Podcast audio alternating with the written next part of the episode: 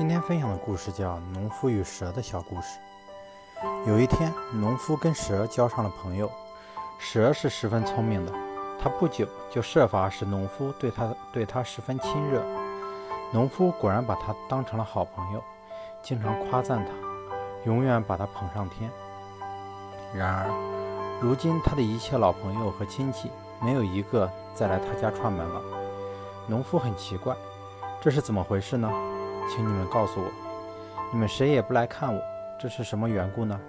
是我的老婆没有按照礼数款待你们呢，还是你们嫌弃我的食物粗劣不可口呢？不，他的朋友们回答道：“问题不在这里，我们极愿意和你一起聊天。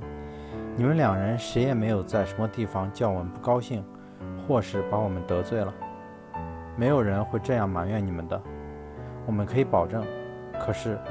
如果跟你一块儿坐着，我们的心里总是不踏实，老是要东张西望的，时时提防着你的朋友蛇会爬过来从背后咬我们一口，那又有什么乐趣呢？交上了坏朋友的人，是难以得到世人的尊重的。